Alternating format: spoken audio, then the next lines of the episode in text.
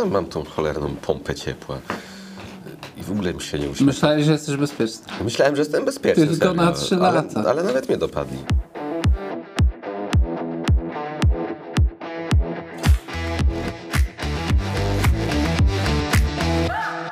Dzień dobry, witamy. Jedenasty odcinek programu Bosaki Mencen. Spotykamy się tuż przed świętami Wielkiej Nocy. Pamiętajcie, żeby lajkować, komentować, udostępniać nasze materiały, tak żeby zasięgi nam rosły. A zasięgi w zeszłym tygodniu strasznie nam wzrosły. Mieliśmy cały tydzień wielkiego zainteresowania Konfederacją. Wszyscy o nas pisali, na ogół same złe rzeczy, dlatego że okazuje się, że mamy bardzo wysokie poparcie, którego oni się w żaden sposób nie spodziewali, a które może być niezwykle istotne w kontekście najbliższych wyborów. Trudno nie odnieść wrażenia, że Konfederacja e, znalazła się w takim miejscu polskiego życia publicznego, które nie było dla niej przewidywane. E, wyraźnie tutaj mamy jakieś oburzenie. Mieliśmy sobie siedzieć w jakiejś takiej malutkiej niszy przy prawej ścianie sceny politycznej, a nagle się okazuje, że interesują się nami ludzie e, i publicyści, media odkrywają, że to są całkiem normalni ludzie, którzy wcale nie mają skrajnych poglądów, zarabiają pieniądze, mają problemy. Co więcej, tych ludzi są e, miliony. Natomiast z jedną rzeczą, którą powiedziałeś, chyba się do końca zgodzę. Dziennikarze o nas źle pisali, ale co było bardzo ciekawe pod tymi materiałami, często komentarze przeważały pozytywne.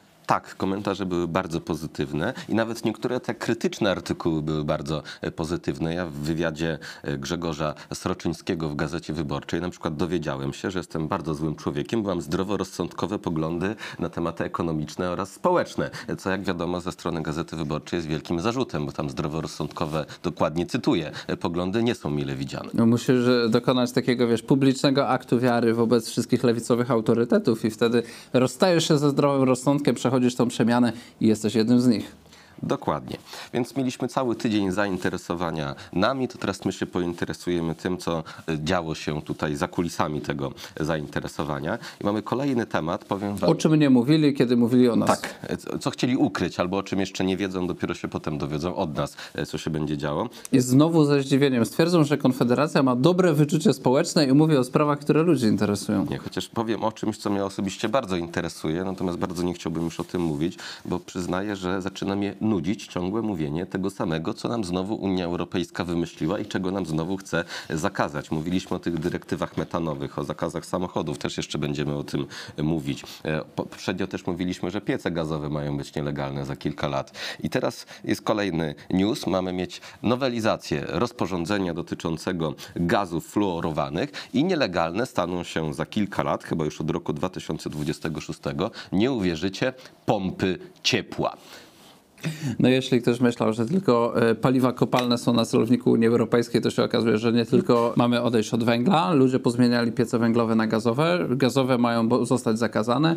E, okazało się, że fotowoltaika i pompy ciepła, ale okazuje się, że pompy ciepła też nie są bezpieczne, bowiem Komisja Środowiska Parlamentu Europejskiego proponuje całkowity zakaz e, tych gazów, które są używane jako gazy, jako czynnik chłodzący w 70% pomp ciepła, które są obecne na rynku. No i pomysł rozporządzenia e, jest taki, żeby ich po prostu całkowicie zakazać. Znając życie, okaże się, że jakaś jedna niemiecka firma produkuje e, te em, e, bez gazów fluorowych, te pozostałe 30% rynku. No i pytanie, czy ci, którzy sobie w tej chwili pompy ciepła już poinstalowali albo instalują, będą musieli je wymieniać, tak jak w tej chwili być może niektórzy jeszcze nie wiedzą, że piece gazowe będą musieli zdejmować, bo już będą oparte na paliwach kopalnych, które w tej chwili są już e, niemodne. Jestem coraz mniej szczęśliwym posiadaczem pompy e, ciepła. Raz, że mi bardzo rachunki za prąd przez to ostatnio wzrosły, a dwa, że się dowiaduję, że będę musiał tą pompę ciepła pewnie wymienić na coś innego. I teraz pytanie, na co i kto mi da gwarancję, że e, to coś nowe, co sobie kupię, znowu za trzy lata nie stanie się nielegalnym. Przecież mamy cały czas to, ten, ten program Czyste Powietrze, z którego dalej można sobie kupić piec gazowy, który za kilka lat znowu będzie zakazany. Czyli państwo promuje pompy ciepła, promuje ogrzewanie gazowe, a za chwilę mówi, że nie, to nielegalne, pomyliliśmy się, idziemy w innym e, kierunku, żeby kolejne firmy prawdopodobnie z Niemiec zarobiły na kolejnej wymianie ogrzewania. Ja jestem ciekaw na przykład, co myślą sobie w tej chwili, słysząc te informacje, samorządowcy, którzy zlecają inwestycje drogowe i cały czas na przykład rozwijają sieć gazową po to, żeby ludzie mieli ogrzewanie gazowe e, w miejscach, gdzie mieszkają, a okazuje się, że oni jakby ładują miliony w rozwój infrastruktury, która okaże się, że zaraz właściwie już jest do niczego. Nie, zmierza wszystko naprawdę w bardzo złym e, kierunku. Ja nie wiem, co będzie za tydzień, ani za dwa tygodnie, bo co odcinek, co tydzień czytamy, czego znowu nam zakazują. I już nawet mi się wyobraźnia kończy, czego nam zakażą za tydzień albo za dwa. To naprawdę strasznie e, przyspieszyło i niestety kolejne kilka lat to będzie pod tym względem bardzo ciężkie. E, jednym słowem, jakie jest nasze stanowisko? No, e, nasze stanowisko jest, nawet ciężko je nazwać antyunijne. Ja bym je nazwał unijny stan na rok e, 2004. Kiedy wchodziliśmy do Unii Europejskiej, mówiono nam, że energetyka no to nie jest dziedzina regulowana przez Unię Europejską i każde państwo będzie dbało o swoje bezpieczeństwo energetyczne samodzielnie. Zapewnianie e, w naszej e, szerokości geograficznej ogrzewania domów to jest część energetyki. Po prostu nasze państwo powinno w tym zakresie mieć swoje regulacje i tak naprawdę z punktu utrzymania europejskiego rynku w ogóle nie jest do niczego potrzebna ta regulacja. Nie jest do niczego potrzebne to, żebyśmy mieli ujednolicone e, sposoby ogrzewania domów. Można by po prostu zmienić tą politykę unijną, e, zbojkotować te polityki i, i po prostu robić po swojemu. I to chyba jest nasz postulat. Nie trzeba, nie trzeba do tego wychodzić z Unii Europejskiej. Kolejny temat, jeśli e, pozwolisz, e, bez niespodzianki, dotyczy przepisów unijnych. E, Myślę, że trzeba to mówić dość wprost. No, no, tam jest władza, która reguluje nasze życie, prawda? Tu jest aparat wykonawczy, tam jest władza, która reguluje nasze życie. Unia chce zmieniać zasady komunikacji w sprawach politycznych w internecie. Eurokraci mają kaca po Brexicie. E, to był dla nich wielki szok, że oni mogą coś przegrać, bo wcześniej wszystko wygrywali. Referenda, nie referenda, jak coś im nie szło, powtarzali, e, ładowali kasę w propagandę, uzgadniali, co media mają ludziom mówić i wygrywali. Brexit e, przerwał wieloletnią dobrą pasę eurokratów w zakresie wygrywania wyborów i referendów. Nie zgadzam się z Były tobą. wyjątki, A ale oni je referenda w sprawie ignorowali. Konstytucji Europejskiej w Holandii i chyba we Francji? No i zrobili sobie to naokoło. Przemianowali No, na traktat, traktat lizboński. lizboński, ale referenda przegrali. A tak, ale okej, w Irlandii też były przegrane referenda, tylko oni zawsze tak wymanewrowali sytuację, że uważali, że ich spryt załatwia wszystko. A Brexit rzucił na nich właśnie już ten strach, że nie są w stanie e, w pełni panować nad sytuacją i się trochę ten projekt europejski zaczyna w szwach rozchodzić. I to e, wedle mojej wiedzy było podstawą do e, ładnie brzmiącej, a może nieładnie, to już co kto uważa, propozycji o nazwie roz, rozporządzenie w sprawie przejrzystości targetowania reklamy politycznej. Jak sobie poczytacie w mediach głównego nurtu, to powiedzą, że chodzi o to, żeby Rosja nie finansowała e, tam, e, prawda, sterowania wyborami, żeby tam ograniczyć trochę wielkie korporacje. Brzmi to całkiem okej, e, w hasłowo, e, poza tym, że Unia Europejska nie ma na to żadnego wpływu ani pomysłu. Natomiast w praktyce, w przepisach znajdujemy e, regulacje dotyczące nie tylko reklam. Ktoś naiwny mógłby pomyśleć, że jak jest rozporządzenie w sprawie reklamy, to że chodzi o reklamy. No nie, w Unii tak to nie działa. W praktyce, w, przy- w tych przepisach znajdujemy regulacje e, publikacji wszystkich komunikatów politycznych, które mogą mieć wpływ na wyniki wyborów i referendów. Posłuchajcie, jak jest definiowana reklama polityczna w tym rozporządzeniu. Reklama polityczna to rozpowszechnianie w jakikolwiek sposób przekazu, który może mieć wpływ na wynik wyborów, proces ustawodawczy lub sposób głosowania. No to, co my tu robimy, to jest w rozumieniu tego re reklama polityczna. Jakby ktoś jeszcze dalej e, nie był pewien, czy na pewno o to chodzi, to dalej y, definicja. Reklama polityczna oznacza konkretne działanie w zakresie reklamy politycznej. Gdybyśmy my tak napisany projekt przynieśli tak nieprecyzyjnie, ogólnikowo do Sejmu, zostalibyśmy wyśmiani przez legislatorów sejmowych. W Unii Europejskiej to przechodzi, to w tej chwili już jest propozycja Komisji Europejskiej, która przeszła przez pierwsze czytanie e, Parlamentu Europejskiego. Ten projekt jest od y, y, dwóch lat, zdaje się, o ile nie dłużej, uzgadniany przez rządy europejskie. E, nasz prawnik, mecenas Michał Wawer, uczestniczył w konsultacjach nawet w rządzie na ten temat i zwracał uwagę na te przepisy i tu nie ma pomyłki. E, To, co powiedzieli, to, co usłyszał podczas tych konsultacji, to, że faktycznie to ma dotyczyć wszystkich wypowiedzi politycznych, komunikatów politycznych, a nie tylko płatnych. Mm, No i to, co jest ciekawe, to, że tu w ogóle nie jest zakreślona e, granica pomiędzy reklamą a dziennikarstwem politycznym, blogowaniem, analizą, think tankami, e, a, a czym to ma skutkować? Nie tylko ograniczeniem targetowania, na przykład ze względu na e, cechę wrażliwą. Cechą wrażliwą są poglądy polityczne, czyli na przykład jak my będziemy chcieli w kampanii zamówić reklamy polityczne, to będziemy musieli je do wszystkich niezależnie od poglądów serwować. Nie tylko dla tych, którzy na przykład są skatalogowani przez platformy społecznościowe jako mający poglądy prawicowe. Także jak ogląda nas ktoś lewicowy, wybaczcie, to będzie wina Unii Europejskiej, jeśli będziecie oglądać nasze reklamy, je- jeśli będziemy tracić na ich pokazanie wam pieniędzy. Natomiast jeszcze jedna rzecz, która tu jest em, interesująca, to wszyscy będą musieli wypełniać tak zwane ogłoszenia o przejrzystości. Będziesz chciał wrzucić wpis, będziesz chciał wrzucić zachętę, analizę, będziesz musiał wypełnić wielopunktową tabelę, w której będziesz musiał się wyspowiadać ze wszystkiego, e, co eurokraci wymyślili, co jest związane z twoim funkcjonowaniem e, w debacie politycznej. Czy to brzmi tak absurdalnie, że ciężko mi uwierzyć, że to w takiej formie wejdzie że takie będą tego konsekwencje, bo to się w ogóle nie da wtedy korzystać z internetu. Przed każdym tweetem trzeba będzie wypełnić jakiś e, kwestionariusz, oznaczyć każdego tweeta, albo nie wiem, polityk sobie wrzuci ocieplający wizerunek zdjęcie z wakacji, albo zdjęcie z dziećmi na przykład. To ma to ewidentnie wpływ na wynik wyborów, też trzeba to oznaczyć wtedy, jako reklamę e, polityczną. To mi się wydaje... No wiesz, będziesz musiał oszacować, czy to może wpłynąć na wynik wyborów. No oczywiście, że może. no to będziesz musiał wypełnić po prostu ogłoszenie o przejrzystości. To jest jakiś po prostu A absurd. więc y, będziesz musiał ujawnić, wrzucając swoje zdjęcie z wakacji jako polityk, tożsamość sponsora i jego dane kontaktowe. Jakbyś nie miał sponsora, to, to nie wiem, jak ujawnisz jego tożsamość. Okres, w którym reklama polityczna ma być publikowana, rozpowszechniana. Nie wiem, jak będziemy to ujawniać, bo przecież my nie wiemy, kiedy platformy społecznościowe będą pokazywały. A żeby było weselej, to nie jest ograniczone tylko do platform. Ja tu mówię o platformach, bo platformy napędziły tę regulację, ich istnienie. Natomiast to nie jest ograniczone tylko do platform. Media konwencjonalne prawdopodobnie też w tym kształcie pod to będą podlegać. Dalej, e, e, wskazanie wyborów referendów, z którymi ta reklama jest związana. W stosownych przypadkach linki do internetowych baz reklam. Informacje o tym, jak korzystać z mechanizmów przewidzianych w artykule 9 ust. 1. Informacje, które należy zamieścić w ogłoszeniu przejrzystości, dostarcza się z wykorzystaniem pól danych określonych w załączniku I.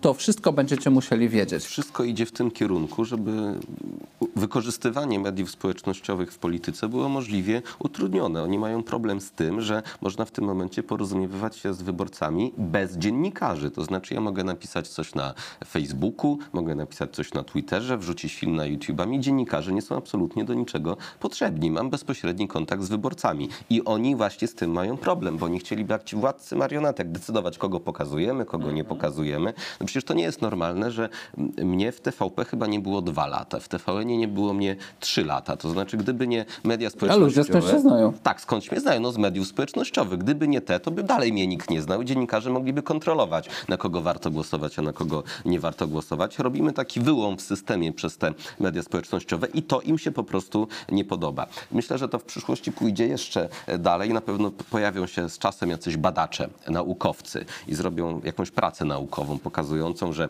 treści oznaczone jako polityczne na przykład wzbudzają złe emocje i ludziom przez to się śpi gorzej. Trzeba ich nie pokazywać. Dokładnie, trzeba nie pokazywać po to, żeby Powodują wszystkim depresję samobójstwo. Tak, złe informacje się rozprzestrzeniają, na przykład, że pompy ciepła trzeba będzie wymienić, ludzie robią się smutni, zwiększa się ich poziom stresu, być może potem jeszcze jakichś innych rzeczy i w trosce o zdrowie publiczne oraz zdrowie psychiczne widzów należy zakazać jakiejkolwiek dyskusji politycznej. Niech się ludzie Albo po prostu interesują. ograniczać zasięg, co już platformy społecznościowe robią, bo rezultat tych regulacji jest taki, że Facebook obniża widoczność przekazów e, politycznych, co każdy, kto funkcjonuje politycznie na Facebooku zauważył w ciągu ostatnich lat, e, że te dobre lata wielkich zasięgów tam już się dla treści politycznych skończyły.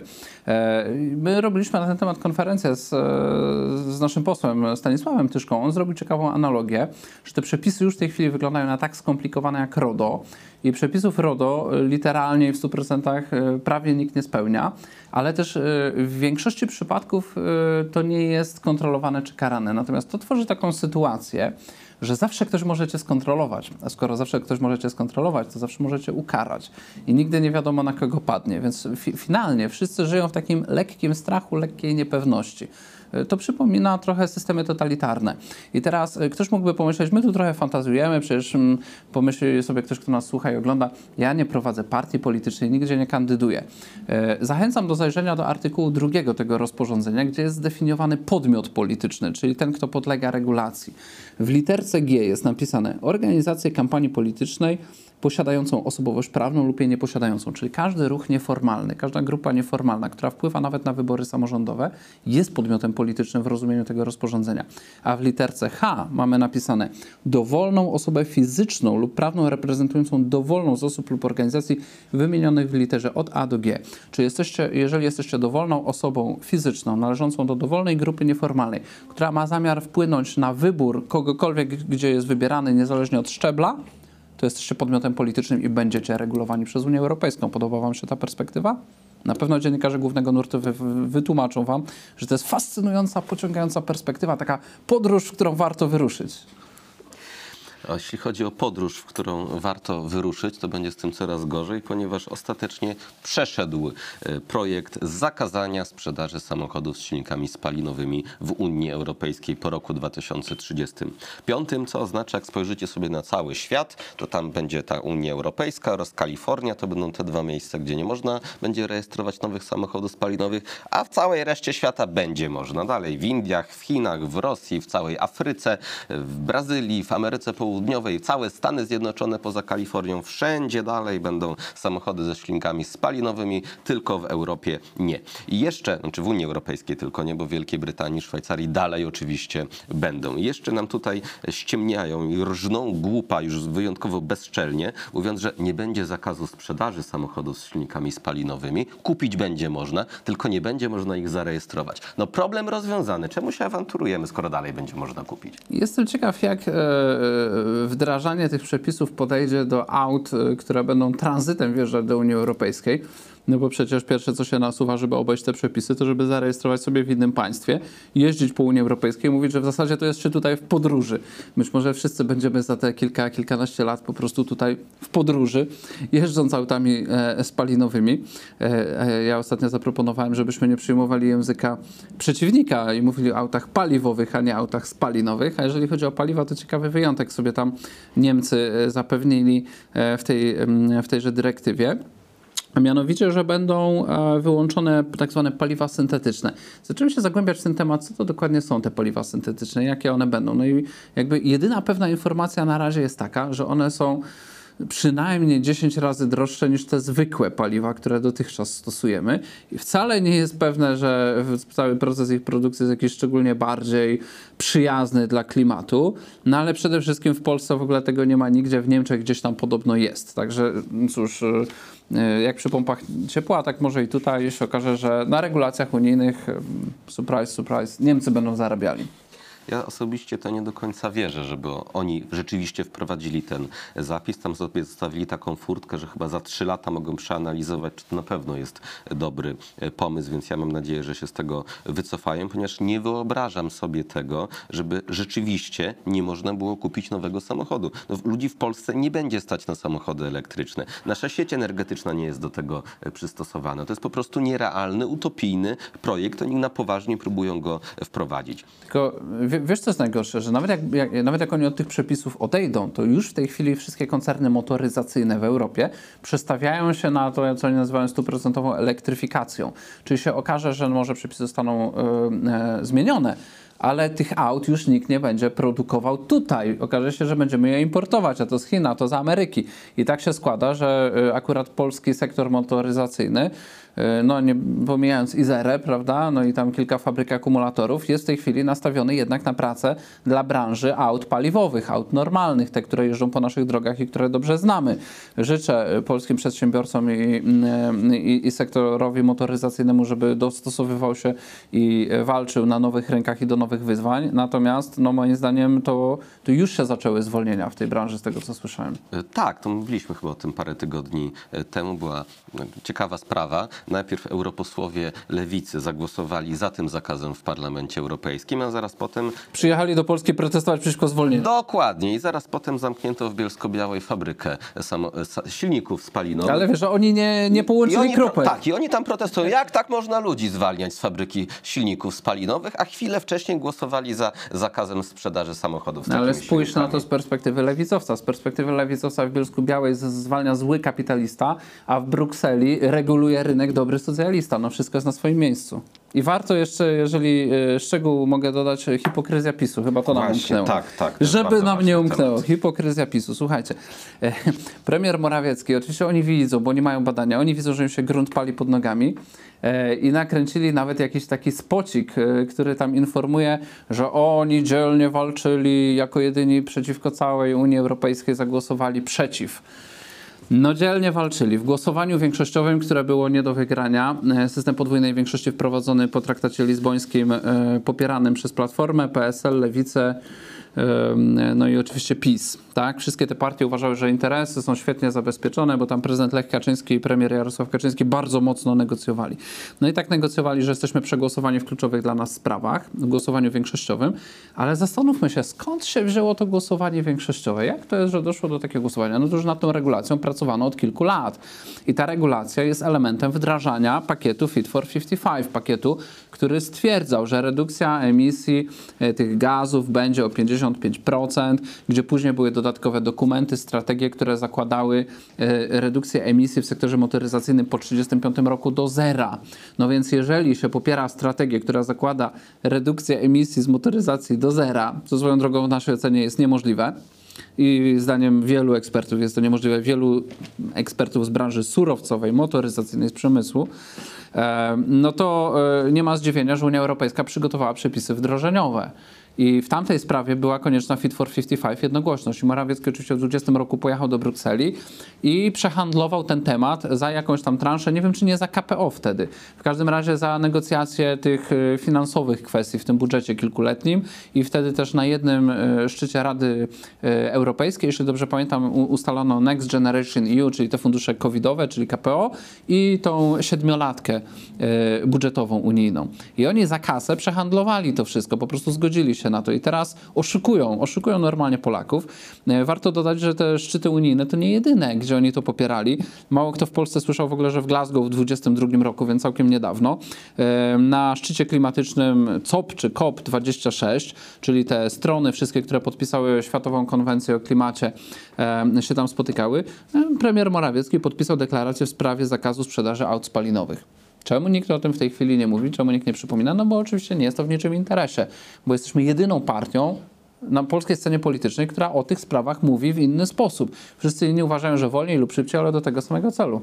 Tak, my mówimy jako pierwsi o takich tematach, a dopiero potem cała reszta tych polityków się budzi. Tak było chociażby ze sprawą zboża e, sprowadzonego z Ukrainy, kiedy od dawna mówiliśmy, jakie będą z tego problemy. Teraz się dopiero PiS obudził, nawet Tusk się obudził i powtarzają rzeczy, które my mówiliśmy dużo wcześniej. I z tymi samochodami będzie dokładnie tak samo. Najpierw my alarmowaliśmy, co się kroi, potem to się zaczęło pojawiać. Ludzie się okazało, że zaskoczenie. Nie podoba im się ten pomysł, więc teraz Morawiecki będzie nawijał makaron na uszy, że on oczywiście jest przeciwny, że to jest zły pomysł, ale to jest pomysł, który sam popierał. Podejrzewam, że on wtedy jeszcze myślał, że zaraz ta fabryka powstanie, będziemy produkowali miliony samochodów elektrycznych, w związku z czym nie ma problemu. Ale a fabryki nie ma, dalej jest czyste pole, nie wiem, chyba nawet planu nie ma budowy tej fabryki i zostaliśmy z tą z znaczy, to, to, by, to by świadczyło o nim wyjątkowo źle. To znaczy nie tylko, że jest cyniczny, bezideowy, ale że jest wyjątkowo głupi głupi.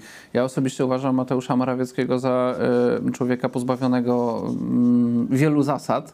E, natomiast wydaje mi się, że on nie jest tak głupi, żeby sądzić, że wykładając kilkaset milionów jest w stanie rywalizować z koncernami, które w tym samym czasie wykładają miliardy. E, I z tego, co rozmawiałem ze znajomymi, którzy pracują w przemyśle międzynarodowym, no to ta kwota, którą rząd wyasygnował na tę Izerę jest w ogóle ona w ogóle nie ma, jakby nie leży koło tych kwot, które trzeba wyłożyć. No nie wiem, co Elon Musk na budowę fabryki Tesla pod Berlinem i rozwój produktu. To nie jest ten rząd sum. Tą ciemnotę można wcisnąć, yy, może widzą TVP, ale ja, ja, myślę, że Morawiecki doskonale od kilku lat zdaje sobie sprawę, że żadna fabryka elektryków w Polsce nie powstaje. Oni się dogadali z Chińczykami, że cóż tutaj będą jakieś chińskie puszczać na licencji. E, tak, oni się Skończy się na zmianie metki. chińskie, my tylko naklejkę naklejamy, ale nawet tej fabryki naklejek, która będzie, gdzie będziemy te naklejki naklejać, nawet tego nie ma. Nic nie ma, pole jest.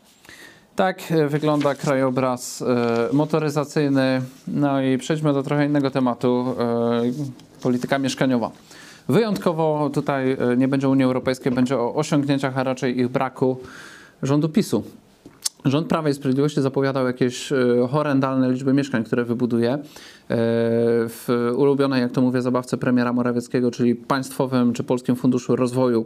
Zlokalizowali taką spółeczkę, która nazywa się PFR Nieruchomości i powierzyli jej realizację tego zadania. Jak to zwykle bywa, piękne słowa, piękna obietnica, a wyszło jak zwykle. E, Mamy artykuł interesujący na Interi z relacją ludzi z Radomia, którzy skorzystali z propozycji PFR i tak naprawdę w tej chwili żałują, dlatego że okazuje się, że za te mieszkania od rządu e, płacą wcale nie mniej niż gdyby wynajęli coś na rynku. E, Musieli wyłożyć pieniądze na ich urządzenie, więc są w tej chwili przywiązani tym, że włożyli dziesiątki tysięcy złotych w urządzenie tych mieszkań, a ciągle nie mają e, czegoś, co jest nazywane ścieżką dojścia do własności. No właśnie, bo e, rząd stworzył jakąś taką dziwną hybrydę. Ani to nie jest najem, ani to nie jest e, sprzedaż, tylko taką dziwną hybrydę, że wciąga tych ludzi, chodźcie tutaj, damy wam dobrą cenę, urządzicie sobie, a kiedyś będziecie właścicielami. Ci ludzie weszli, urządzili się, ale nie wiedzą, kiedy będą właścicielami. Problem jest ponadregionalny, plus jeszcze ogromne zastrzeżenia co do jakości wykonania.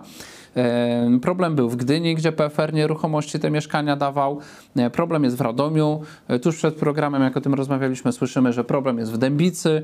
To nie, są, e, to nie jest wypadek przy pracy w jednym miejscu. Systemowo ta propozycja jest jakoś dziwacznie skonstruowana. Ludzie są wciągani w coś, co wygląda jak kredyt, w sensie, że muszą się zobowiązać, że przez kilkadziesiąt lat będą płacić całkiem spore kwoty po to, żeby mieć perspektywę, że się staną właścicielami, ale okazuje się, że nie mają podstawowego bezpieczeństwa prawnego, to znaczy, żeby z umowy wynikało kiedy i na jakich zasadach i za jakie pieniądze oni tymi właścicielami tego lokalu, do którego ich na przynętę wciągnięto, będą.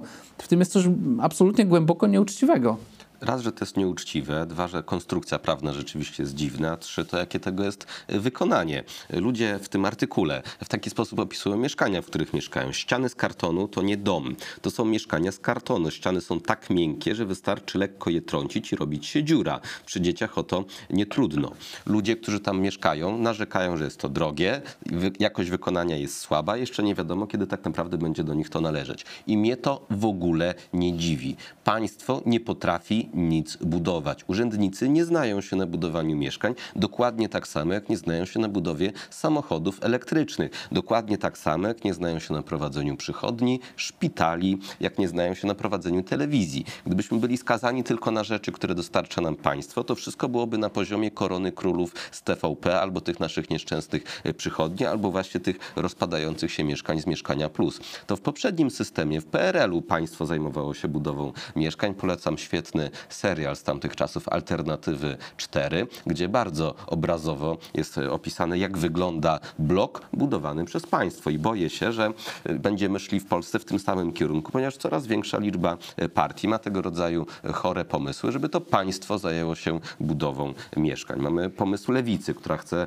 przebić chyba Prawo i Sprawiedliwość i zaproponowali ile? 300 tysięcy mieszkań, które mają wybudować w jedną kadencję, w co absolutnie nie wierzę. 10 miliardów złotych chcą na to wydać. I powołać, zdaje się, specjalne Ministerstwo Mieszkalnictwa. A po co Bo- to ministerstwo? Z- z- to trzeba wniknąć w umysł lewicowca. Jak jest jakiś problem, to powołuje się nowy urząd i ten urząd wtedy zatrudnia ludzi, a ci ludzie wtedy rozwiązują problem. Zgodnie z polskimi przepisami nie da się wybudować tych 300 tysięcy mieszkań w jedną kadencję, bo oni najpierw musieliby ogarnąć sprawę z gruntem, potem dostać jakieś pozwolenie na budowę, znaleźć podwykonawców, którzy będą mieli wolne e, terminy, ściągnąć materiały. To jest nie do zrobienia w 4 lata. Chyba, że Ministerstwo Mieszkalnictwa będzie jakoś uprzywilejowane względem zwyczajnych deweloperów, będą mogli sobie nie przestrzegać niektórych przepisów, nie czekać na pozwolenie na budowę, nie czekać na jakieś inne papierki. Wtedy rzeczywiście praca może ruszyć szybciej. Ale wtedy pytanie to czemu wszyscy inni będą musieli czekać na te papierki? Czemu państwo może bez papierka budować, a prywatny deweloper nie? Y, Lewica jest znana raczej jednak z nie z upraszczania przepisów, tylko ich komplikowania. Przecież oni wprost, kiedy mówią o budownictwie, kiedy mówią o miastach, to mają tysiąc pomysłów na skomplikowanie przepisów, żeby tam, prawda, te przepisy lepiej dostosowały ludzi do ideału, który oni wyznają. E, chyba e, wystarczy o tych e, mieszkaniach i na koniec taki temat, powiedziałbym trochę luźniejszy, gdyby to nie to, że on wcale nie jest śmieszny. Mianowicie e, PiS podniosło kwotę, od której kradzież staje się przestępstwem. E, No ktoś by pomyślał, zaraz, zaraz, przecież jeszcze w 17 roku e, e, Ministerstwo Sprawiedliwości zapowiadało coś zupełnie przeciwnego. Mianowicie zapowiadali, że stworzą rejestr sprawców wykroczeń, żeby te wykroczenia, czyli te kwoty, kradzieże na małe kwoty się sumowały i żeby było widać, kto po prostu się utrzymuje ze złodziejstwa. No ale jakby zapowiedzi zapowiedziami, prawda, wybrzmiały w mediach i wystarczy, a życie życiem, e, po co się przemęczać. No i e, e, rząd przegłosował i, większość mająca w nazwie Prawo i Sprawiedliwość, takie piękne słowa, przegłosowała, że teraz będzie można kraść nie za 500 zł, a za 800. E, Tak, to znaczy, jeżeli ktoś ukradnie ze sklepu e, coś, co jest mniej warte niż 800 zł, nie wiem, pójdzie do spożywczego, zacznie kraść alkohol na przykład, e, albo coś ze sklepu sportowego, nie wiem, ubranie ukradnie, piłkę nożną, cokolwiek innego, to to będzie wykroczenie, to nie będzie przestępstwo. Czyli tak jakbyście przekroczyli trochę prędkość, na przykład o 20 albo 15 km na godzinę, to będzie miało podobną rangę jak kradzież ze sklepów. Mi się wydaje, że problem polega na tym, że statystyki przestały im się zgadzać, to znaczy rośnie liczba kradzieży, więc jak się liczba przestępstw, a, a, a, Dokładnie, jak się podniesie z 500 Politycy, do w, 800, po- w Polsce w, w policji króluje statystyka. No. tak, podniosą z limit z 500 na 800, nagle się okaże, że to już nie są przestępstwa, tylko wykroczenia. Statystyki znowu spadną, wyjdzie minister sprawiedliwości lub jakiś szef MSWiA, który tam zajmuje się policją i powie wielki sukces tego rządu. Spadła liczba e, przestępstw i żyjemy w coraz bezpieczniejszym e, państwie. To jest ta ich stara metoda, że jak robi się problem, to należy jak najszybciej stłuc termometr, termometr i tak. Wtedy problem znika. I o co wam ludzie chodzi? A jak wygląda rzeczywistość, to informują e, handlowcy sami, na przykład zrzeszająca duże sieci handlowe Polska Organizacja Handlu i Dystrybucji. E, informuje, że liczba kradzieży rok do roku zwiększyła się o 30%. W tym samym czasie już od kilku lat e, rząd e, prowadzi taką politykę, że policja przestaje podawać narodowość i obywatelstwo sprawców, więc tak naprawdę coraz mniej wiemy o tym, kto powoduje, nie sugeruję, żeby było jasne, że cały wzrost kradzieży wynika akurat z sprawstwa osób innej narodowości, ale jakaś korelacja może być pomiędzy gwałtownym napływem mnóstwa ludzi z innych krajów, a e, wzrostem przestępczości. Jaka jest ta korelacja? My się już nie dowiemy, bo po prostu rząd, tak jak w najbardziej poprawnych politycznie krajach Europy Zachodniej, zabrał nam prawo do tego, byśmy wiedzieli, co się dzieje w, swoim, w naszym własnym państwie. A dobra wiadomość dla handlowców jest, proszę Państwa, taka, że przepisy, które pierwotnie e, miały wejść 14 marca e, o zwiększeniu właśnie tego limitu kradzieży, tak to nazwijmy, z 500 do 800 zł, są przesunięte na 1 października. Czyli jeszcze przez 6,5 miesiąca e, nie będziecie okradani na te dodatkowe 300 zł, ale szykujcie się właśnie za 6,5 miesiąca e, e, te kradzieże, którymi będzie się zajmować wymiar sprawiedliwości w państwie rządzonym przez Prawo i Sprawiedliwość rosną i wy będziecie za to płacić. Ten towar, który będzie znikał z spółek, e, którym nie będzie na poważnie zajmować się nasze państwo, wymiar sprawiedliwości, policja, to będzie 800. Nie wiem, nie wiem dla, dla mnie to jest dużo. Dla mnie to jest dużo, żeby twierdzić, że jak ktoś coś ukradnie za 800, to to właściwie nie jest problem. Przecież jak się cały wózek w sklepie wypakuje jedzeniem, to tam raczej 800 zł nie będzie. No kto idzie do sklepu i zostawia tam 800 zł, to nie wiem, co do tego wózka trzeba by naładować, żeby przekroczyć 800 zł. Nie wiem, jakiś najdroższy alkohol zdaje się. Nie wiem, co jeszcze jest droższego w sklepach spożywczych. Jest bardzo wysoki limit. Zresztą ten limit na kradzież to jest z dwóch stron, bo jeżeli rzeczywiście ktoś kradnie teraz kilkaset złotych, to jeszcze to nie jest kradzież, a jak się kradnie kilka milionów, albo się robi jakąś willę plus, albo jak się przelewa swoim działaczom partyjnym miliony złotych na ich fundację, albo jak się wyłudza dziesiątki milionów z NCBR-u, to już też nie jest kradzież. Wtedy tym się nikt nie powinien interesować, tak należy robić. A I nawet mil- technika jest ta sama, bo tu zrobili ustawę i na to, co ty mówisz, też Tak jest. zrobili, Zrobili ustawę. ustawę, że mogą i co im możemy zrobić, skoro No, prawo im na to pozwala. Jak można, jak wchodzimy można. już w miliardy, to już się w ogóle inżynieria finansowa wtedy nazywa, a nie nawet żadna kradzież czy też wyłudzenie. I tym e, optymistycznym akcentem e, przychodzi nam e, kończyć nasz jedenasty odcinek programu Bosaki Mencen. Przy świątecznych zakupach możecie pomyśleć o tym limicie. E, 500, nie 800, ale od 1 października. Żarty żartami. E, Dziękujemy za Waszą uwagę, udostępniacie nasz program, a my chcemy na koniec życzyć Wam jednak, pomimo tych wszystkich złych wiadomości, radośnie spędzonych świąt e, Wielkiej Nocy. Niech one będą takim czasem odpoczynku e, od tego wszystkiego e, i odzyskania sił e, dla tych, którzy są wierzący, także dobrym przeżyciem religijnym e, jak najbardziej. E, Pozdrawiamy Was serdecznie. Spokojnych, rodzinnych świąt i do zobaczenia.